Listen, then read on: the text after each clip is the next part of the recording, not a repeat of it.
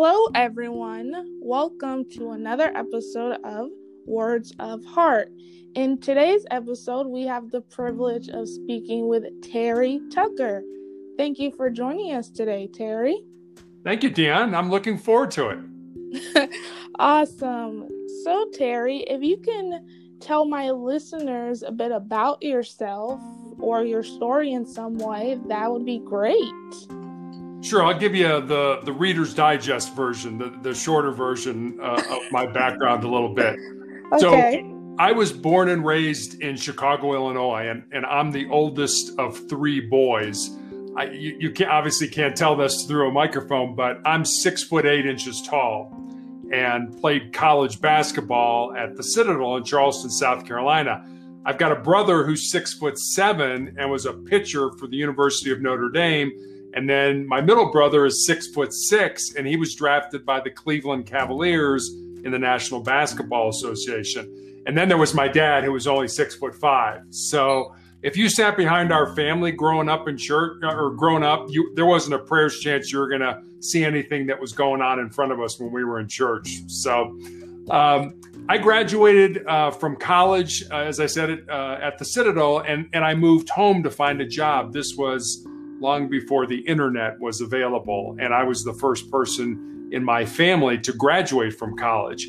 Fortunately, I was able to find that first job in the marketing department at the corporate headquarters of Wendy's International, the hamburger chain. But unfortunately, I ended up living with my parents for the next three and a half years as I helped my mother care for my grandmother and my father, who were both dying of different forms of cancer. So not not a real uplifting story at this point, but uh, uh, it'll get better, I promise. Um, in my professional career, as I said, I, I, was a marketing executive. I was a hospital administrator. I was a police officer. I was an undercover narcotics investigator. I was a SWAT team hostage negotiator. I had my own school security consulting business. Uh, I was a high school basketball coach, and for the last nine years, I've been a cancer warrior. And then finally, my wife and I have been married for 27 years, and our only child, a daughter, is a graduate of the United States Air Force Academy and is an officer in the newly created Space Force. So that's that's kind of me in a nutshell. Wow. That is quite a bit of that's a long list of accomplishments you have under your belt yeah, one of these days I'm going to figure out what I'm going to do with my life when I grow up, you know. so, um you mentioned you're a bit of a cancer survivor. Can you um touch a bit about that in some way? Sure. So, without a doubt, um, the greatest challenge of my life so far began in early 2012 when I was diagnosed with this rare form of melanoma, um, which really showed up on the bottom of my foot. I had a callus break open on my left foot right below my third toe. And at the time, I was a high school basketball coach. So I really didn't think a lot about it because I was on my feet quite a bit. But after it didn't heal, I ended up going to a podiatrist friend of mine who, you know, did the normal stuff, put some pads in my shoes and tried to get it to heal and eventually um, thought I had a cyst inside there, which I did. And he cut it, cut it out and sent it off to pathology. And two weeks later, I found out I had this very, very rare form of a skin disease that normally presents where most people would get melanoma, you know, a mole or, or dark spot on their skin. I got it on the bottom of my foot. And when I was diagnosed, there there's only about 6,500 people in the United States every year that get this form of cancer. So it was recommended that I be treated at the MD Anderson Cancer Center in, in Houston. And I want your audience to understand that what I'm going to describe was what I experienced during my cancer journey. I realize there are thousands and thousands of people out there who are suffering terribly with their diseases, whether those diseases be mental or physical. And I make no claims to having the market cornered on suffering. But one thing I've learned is that suffering is definitely one of life's greatest teachers. So I had two surgeries to remove the tumor and all the lymph nodes in my groin, and I had a skin graft to close the wound where the cancer had been cut out. And after I healed, I was put on a weekly injection of a drug called interferon to help keep the disease from coming back. Now, interferon for me was a horrible, nasty, debilitating drug. And I took those weekly interferon injections for four years and seven months before the medicine became so toxic to my body that I ended up in the intensive care unit with a fever of 108 degrees. But while I was on interferon, it gave me severe flu like symptoms. And I guess I, to put it in perspective, imagine having the flu every week for five years. And that's pretty much what I went through, you know, achy, chills, throwing up, headache, all that kind of fun stuff. But one thing I learned during all my pain and suffering is that you have two choices. You can succumb to the debilitating discomfort and misery, or you can you you can learn to embrace it and to use it to make you a stronger and a better human being. And I chose the latter. But please understand that there were days that I felt so poorly and I was in so much agony that I literally prayed to die. I, I just wanted out of this life. Each day was a struggle for me to override the apathy and the distress that my body was feeling. And you know, I was no better dealing with pain and discomfort than the next person, but every day I found a way to survive with the knowledge that I'd need to do it again the following morning. And I'll end with just kind of my sort of journey through cancer since 2012. After the inter- interferon was was stopped, the disease came back in 2017 and eventually my only treatment option was the amputation of my left foot which occurred in January of 2018. 2019, cancer came back again, requiring two surgeries. And then early last year, an undiagnosed tumor in my ankle grew large enough to fracture my tibia or my shin bone. And that led to the amputation of my leg right in the middle of a global pandemic. And then further testing has revealed that I have multiple tumors in my lungs and I'm undergoing treatment for that. But my doctor is not exactly optimistic about my my long term longevity. But I just refuse to be a victim to this malignancy. I vowed to continue my fight. I knew the only way that cancer could win is if I gave up or I gave in to the disease or it killed me. Wow, and I truly admire um, your resilience and refusal to think of it as, oh, I have this I have cancer, my life is over. But you're not thinking of it think of it that way. You're think I just I truly admire your mindset and perspective as to seeing how seeing it that my suffering is teaching me something. And I find that to be a remarkable um uh perspective um, to give you a little insight into me, even though obviously this whole purpose of this podcast is to share a bit about your story. But this is also why I like the conversation method because it gives you more insight into me and into you as well. So you touched on this. Um, last year at the start of the pandemic, um, I got diagnosed with diabetes. Um, obviously having any health condition during a crazy virus is absolutely horrible and my family for one um, did not respond to this particular news um, all that great because i've had many health related conditions growing up which could have easily put me in a spiraling world of depression but it didn't. It just gave my life more purpose and meaning and i just had more reason to prove to everybody else that hey i'm just as smart as everybody else and i'm not going to let my deficiencies stop me from being all that i can be. And that's the same case with my diabetes as of last year. It could have easily gave me a negative perspective however if i hadn't been diagnosed i simply wouldn't be here so it was like a sign from God. Actually, it's not even a sign. I truly believe it was a sign from God that if I hadn't been diagnosed, then I wouldn't be here right now. So it's just his way of giving my life more purpose. And if that hadn't happened, I wouldn't be having this awesome conversation with you. What What do you attribute, if you don't mind me sort of reversing roles with you? What What do you No. What do you attribute your positive attitude to? Are, are you normally a positive person, or was there something that that allowed you to to take this and take it head on and not you know say woe is me but i'm going to attack this and i'm going to be a better person um i usually have a pretty positive mindset it's just been ingrained in me since i was born um just to give you further background i'm chuckling because um this isn't really public knowledge to many people but um for the first two years of my life, um, I couldn't hear her talk. So um, I've been pretty different from day one as far as being born and having all types of struggles um, because of my health deficiencies. And hey, I couldn't hear her talk for two years. That's not something you hear every single day.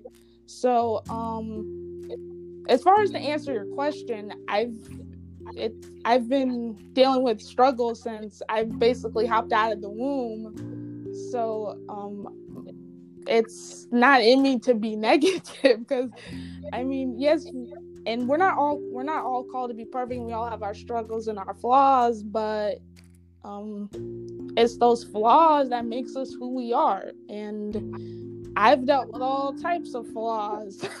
and I'm gonna be honest, it wasn't easy um, dealing with my flaws, but it shaped me into who I am. So I could have reacted negatively and just kept looking at it through a broken lens, or I could have just I lost my train of thought as to explaining this, but I'm just, it's not in me to be negative. It's just not how I was raised. I just look at life in a positive way the best way I can because I feel like everything happens for a reason.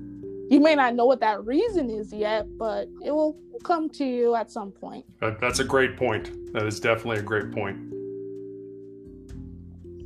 So um, how are you being affected by the pandemic, if you don't mind me asking?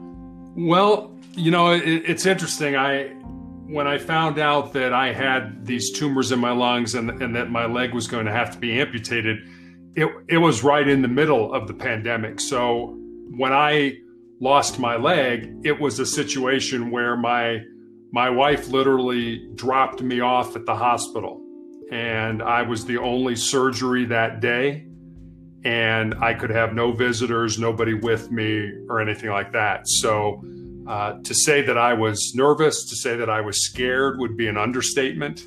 Um, you know, I talk a, a, a, lot about motivation, but that doesn't mean I don't I don't get scared or I don't get nervous because I do.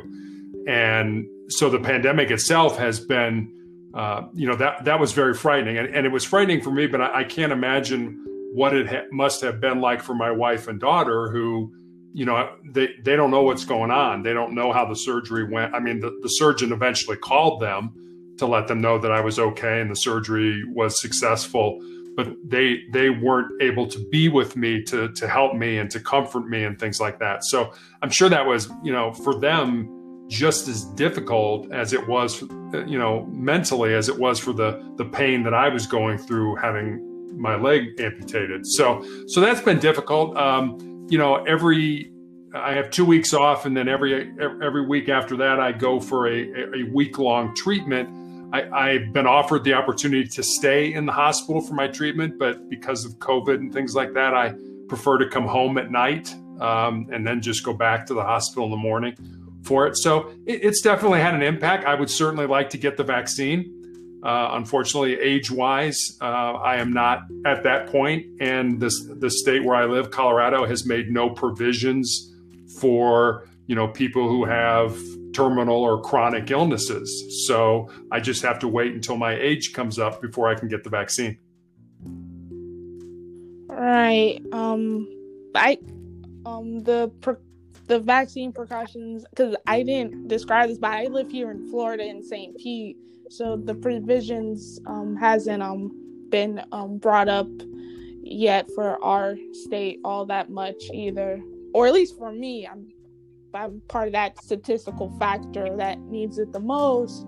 But um, yeah, I can't imagine um having to be in the hospital while your family is waiting and trying to figure out what's going to happen. But you're good. You're still talking and breathing, so that's awesome.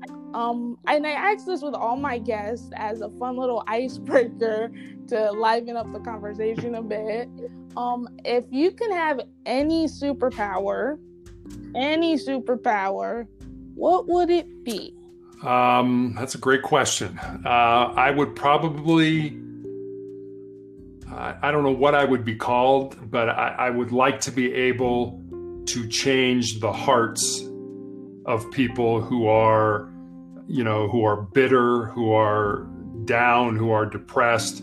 I'd like to be able to change their hearts to be more positive, to be more loving, to be more caring. I think if if we could be nicer to each other, if we could care more about each other, if we could listen to each other and not listen to respond, but listen to understand, you know, what you're saying and why you're saying it and, and where you're coming from. Um, I think we'd be a whole lot better as a country and as a world. I mean, one of the one of the jobs I had was a was a hostage negotiator. So I, I had to talk to people.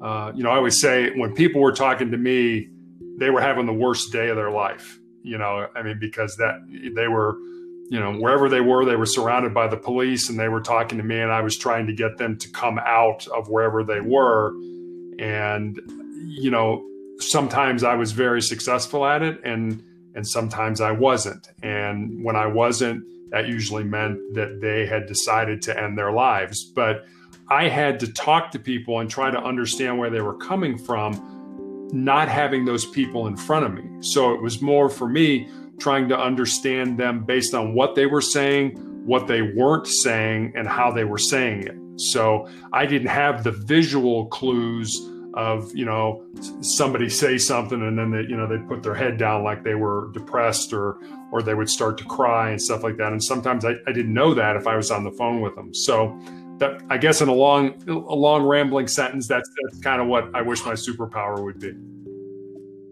That's an incredible superpower. And I oh that's an awesome superpower and it's the first superpower I've heard that did not involve flying or traveling or transporting.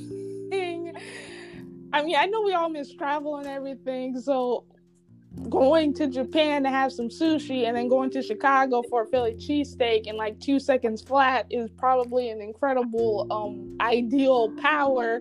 But your power actually involves helping others, and I just absolutely love. Well, thank that. you. Yeah, I, I, you know, that's kind of been my where I am in my life right now. You know, I, I am probably coming to the end of my life, and I am okay with that because I I really feel like I found my purpose in life and I lived it.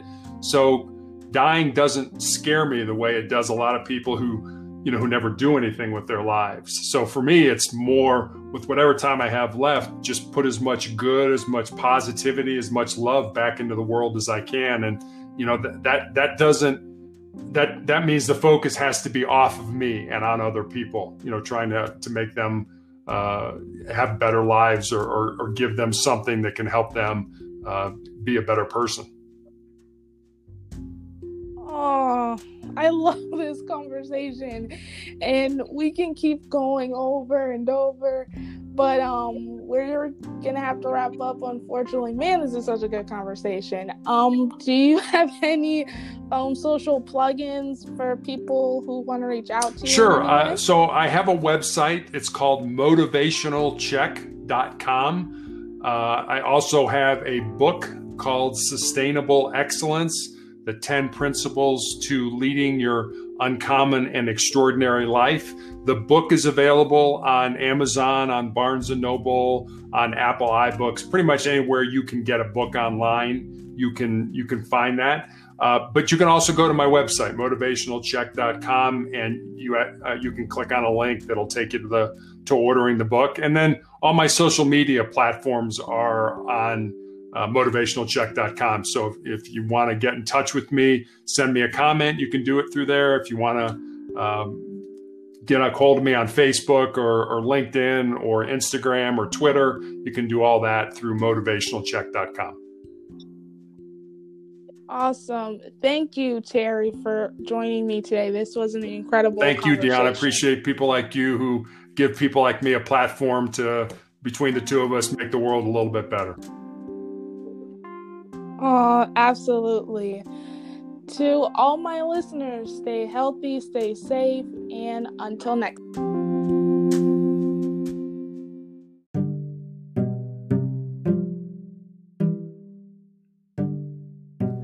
Hello, everyone. Thank you for listening to the latest episode of Words of Heart. If you would like to leave a rating slash review or voice message, of your thoughts on this latest episode or any episode for that matter, please do not hesitate to do so. You can leave me a voice message right here on Anchor. And if you would like to leave a review slash rating, you are welcome to do so on Apple Podcasts. You can find my podcast anywhere you listen to podcasts Pandora, iHeartRadio, Spotify, Amazon Music, Podchaser, to name a few, my podcast is literally everywhere you listen to podcasts. Also, if you would like to speak to your heart warrior, that would be me, on a regular basis, you can reach out to me through Twitter. My Twitter handle is Heart Warrior 24. Again, it is Heart Warrior 24. So please do not hesitate to reach out to me with whatever is on your mind, or just to simply chat. As always, I am here for you. In addition, I've also started integrating videos into my podcast. For those videos and more, you can follow me on my Facebook page, Words of Heart Podcast. Again, my Facebook page is called Words of Heart Podcast. So, if you would like to know more about my podcast or anything pertaining to my podcast, feel free to like and subscribe to my page. And as always, I hope you guys are staying healthy and safe. And if you ever need anything or ever want anyone to talk to, I am here for you.